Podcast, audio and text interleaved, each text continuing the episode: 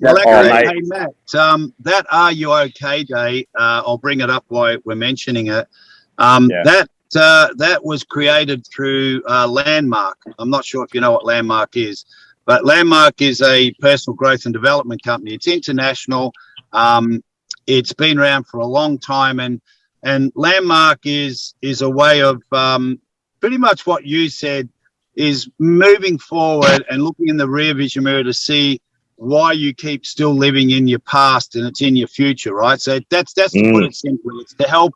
It really, and you don't get cancelled or therapy. A lot of people, when they first hear about Landmark, oh, it's a bit weird. It's a it's a cult. Well, it's not because I've been involved in it for six and a half years, and uh, they have a, a, a massive amount of programs. They're fantastic. They're all over the world, and the initial program you do is the forum, which goes for three days, ten to twelve hours, ten to eleven hours a day and you you get to just listen and share. You're never told what to do, and Yeah. you get to understand yourself and how you just said you can make breakthroughs when you clear your past to move forward. Right?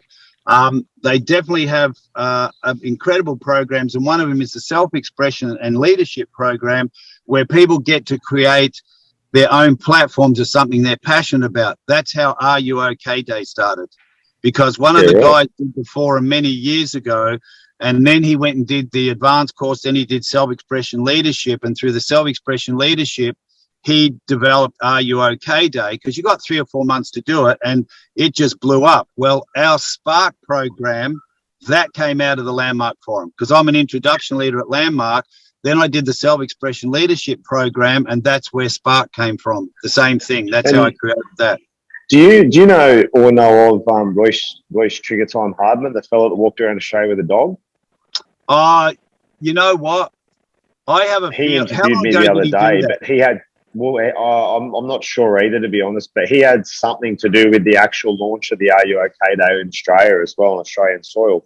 Yeah, yeah. He would have. He would have had. Yeah, because when you do this um platform, uh, sorry, when you create this your passion through self-expression leadership, what the idea is, you create it, then you bring everybody else on to run it, and then you step away. So he could have quite easily. See, Doug was one of six people I invited on, and now they run the platform. But I Mm. actually think I ran into that guy because when I was in Australia, I used to do a lot of traveling, and I'm pretty sure I pulled over and talked to that guy because he was walking. 100%. I think he was on the road for about three years. He was on the road Yeah. for.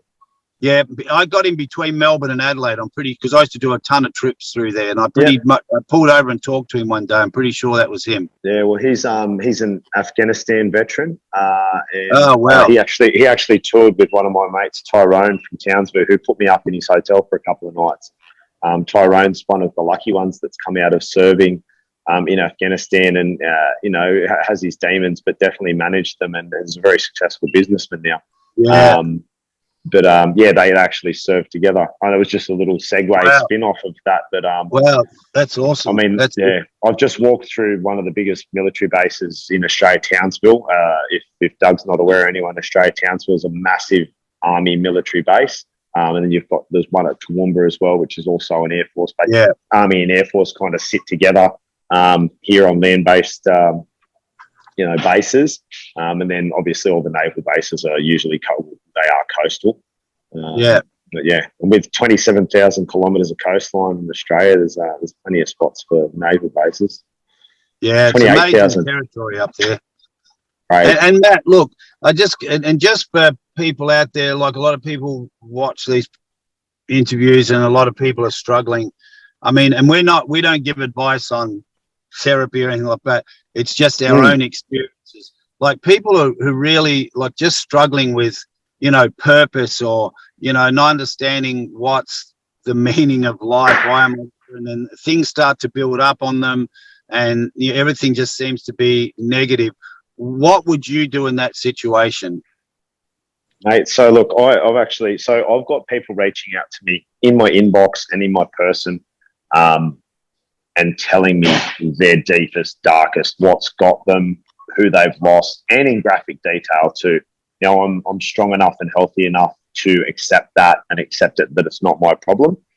Um, it might sound cold to say that, but it isn't. Like if someone's had adversity in their life, well, it's not my problem. But my my job that I've given myself, which is 24 hours a day, seven days a week, till this journey's finished, and then even beyond that, is to be the vessel for the message. But you know, ask and ye shall receive. So on the side of things, it's expected that people can come up to me and tell me about their adversity and problems.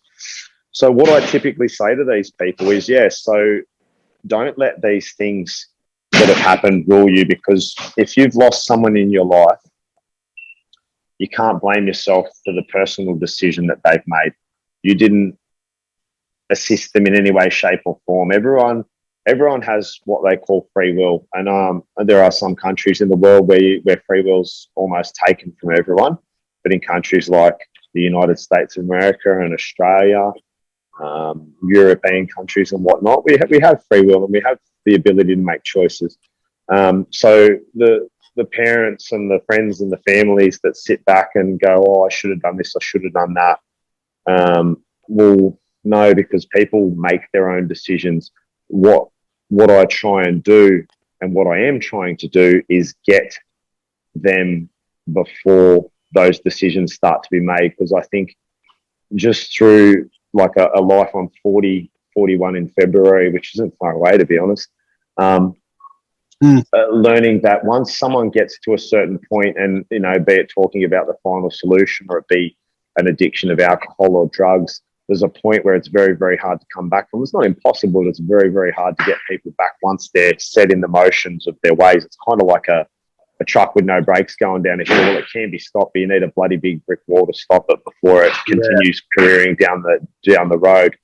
Um, I just thought of that analogy then. Um, I like so, that. It's great, mate. I like it. Yeah.